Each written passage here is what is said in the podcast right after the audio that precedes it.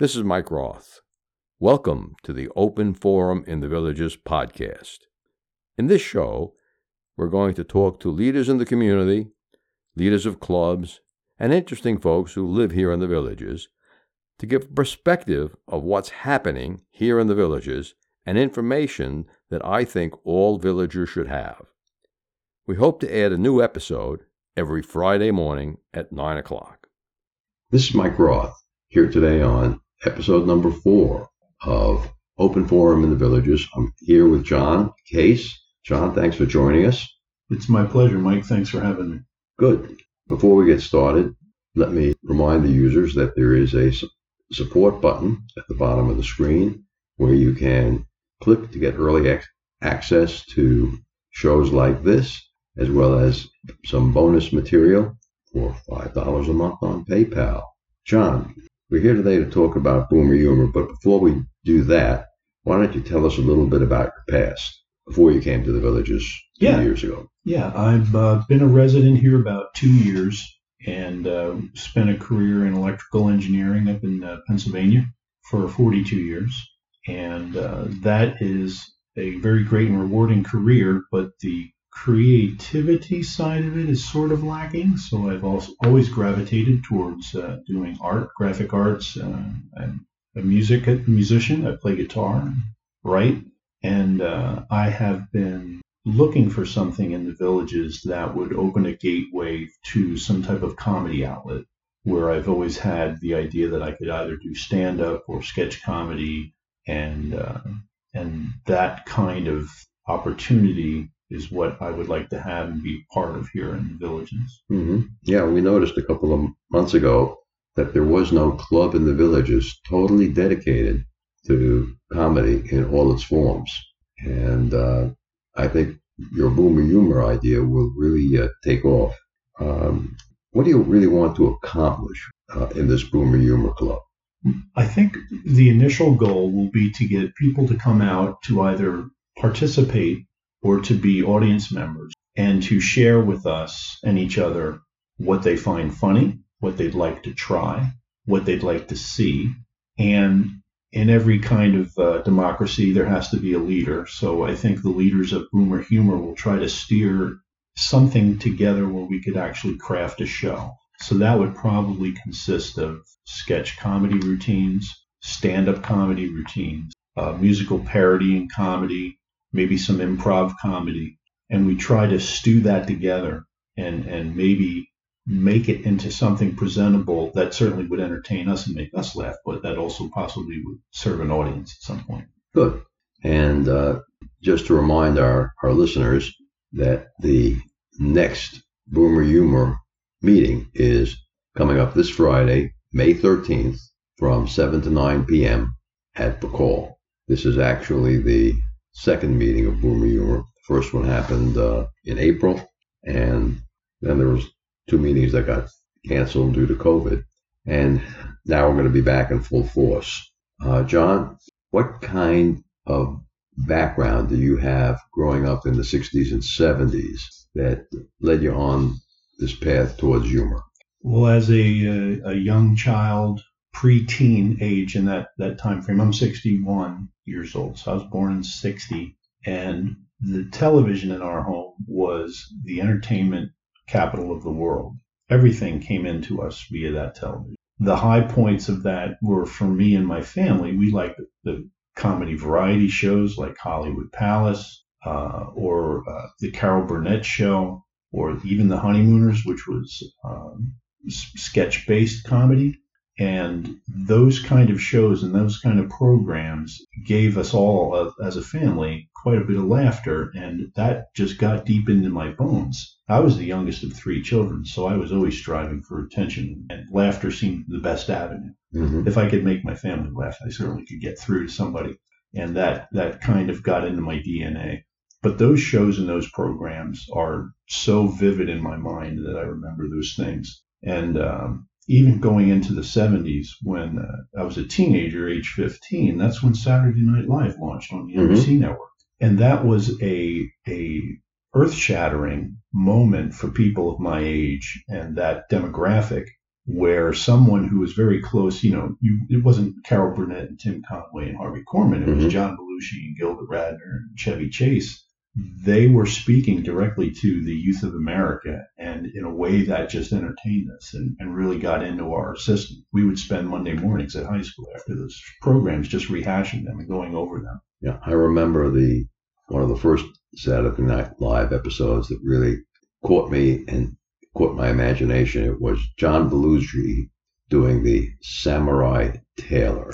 Oh, I, I remember that one vividly. I believe Buck Henry was the host. Hmm And he turned to the samurai tailor and, and looked down at his pants and said, is it, is it possible you could put a fly in my trousers? And Belushi reared back with his samurai sword and boom, blackout. Great, great sketch. Yeah. Belushi was a, a extremely funny fellow. Uh, and I'm sure we have people here in the villages who are funny as Belushi and looking for an outlet uh, to perform. Can they show up without uh, any pre-reservations on the 13th? Yes, I, I think what Boomer Humor can offer, uh, certainly a first timer, is we're going to sit and talk for a bit and just talk about things that we find funny and things that we think we could get up in front of each other and do to make each other laugh. I mean, I would have no problem someone coming in and say, I, I think that Tim Conway sketch with Harvey Korman when he's a, a, a newly trained dentist is one of the classics. Could we could we like recreate that? And we absolutely could. We could absolutely use that as our inspiration to put maybe a, a shorter, smaller, simpler version of that out. And if we can make ourselves laugh with that, then I think we can make others as well. Uh, I, I know there, there's several of us working on a version of a dentist skit. There are several that we could perform. Absolutely. Um, when you were growing up, what kind of comedy albums were you listening to? My comedy albums started with Bill Cosby, transformed to George Carlin, which transformed to Cheech and Chong. So those three, I think I probably had close to every album of each of those artists. That was my, part of the soundtrack of my youth. Mm-hmm. Cos- Cosby's stand up was classic. Carlin's with was breaking new boundaries. I loved it. And Cheech and Chong were essentially sketch comics, sketch comics doing their albums hmm Yeah, I love the hippy dippy Weather Man. with all the hippy dippy weather, man. Yeah, we, we have a couple of them coming into us from Orlando. Um, are you working on your own stand up comedy routine? That is my long, medium, and short term goals, Mike. I'm trying to see if I have what it takes for people that I've seen and listened to my entire life, and it just thrilled me to death with the ability to do stand up comedy. I always kind of felt I should try that because there might be a little bit of that in me. So I'm writing some ideas down and I'm practicing. Uh, usually I'll try my wife out first and she'll give me a thumbs up or a thumbs down, and then a couple of neighbors. And I'm crafting. I'd say I try to get a tight five minutes, and I would love to be able to put that in front of the Boomer Humor group and get their feedback. I'm not quite there yet, but I'm getting there. Good, good. And if, and if anyone who's listening to this uh, thinks they have a, a few jokes or even a routine, uh, are they welcome on the 13th at 7 p.m. at Bacall?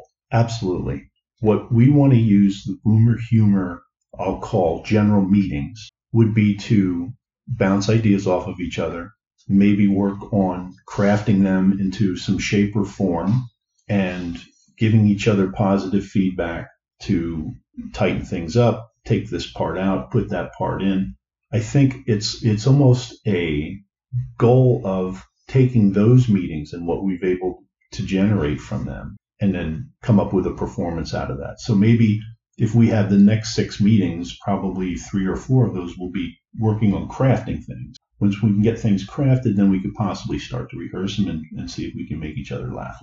Right, right. And, and people can do old routines, things like Abbott and Costello's Who's On First. Absolutely. It's a word piece. You have to be sharp. Right, right. Uh, but this is also a practice for them. So do they have to memorize something like Who's On First or can they actually read a script? I think reading a script is part of any comedic actor's uh, process. You have to be able to get the timing down. You have to be able to follow some direction, and you have to give your other actors an opportunity. You know, we're going with something in sketch comedy. So I think maybe we, we bring some scripts with us and we just kind of do a sit and a table read and see how it goes. See if we can just read the words on the page and make each other laugh or get a chuckle. And that, that usually is a good indication we might be on something. Well, that's good. Um, the meetings are going to be regularly held at Bacall. That's correct. And that would be on the second and fourth Friday of the months going forward. And it's from 7 to 9 p.m. People have to make a reservation.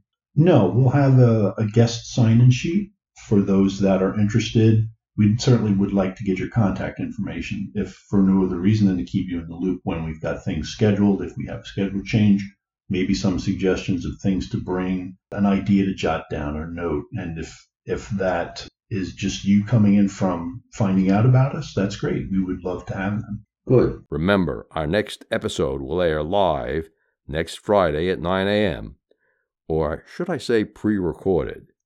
But that's when it'll be released on our regular subscriptions. Bonus subscribers can get early access to episodes.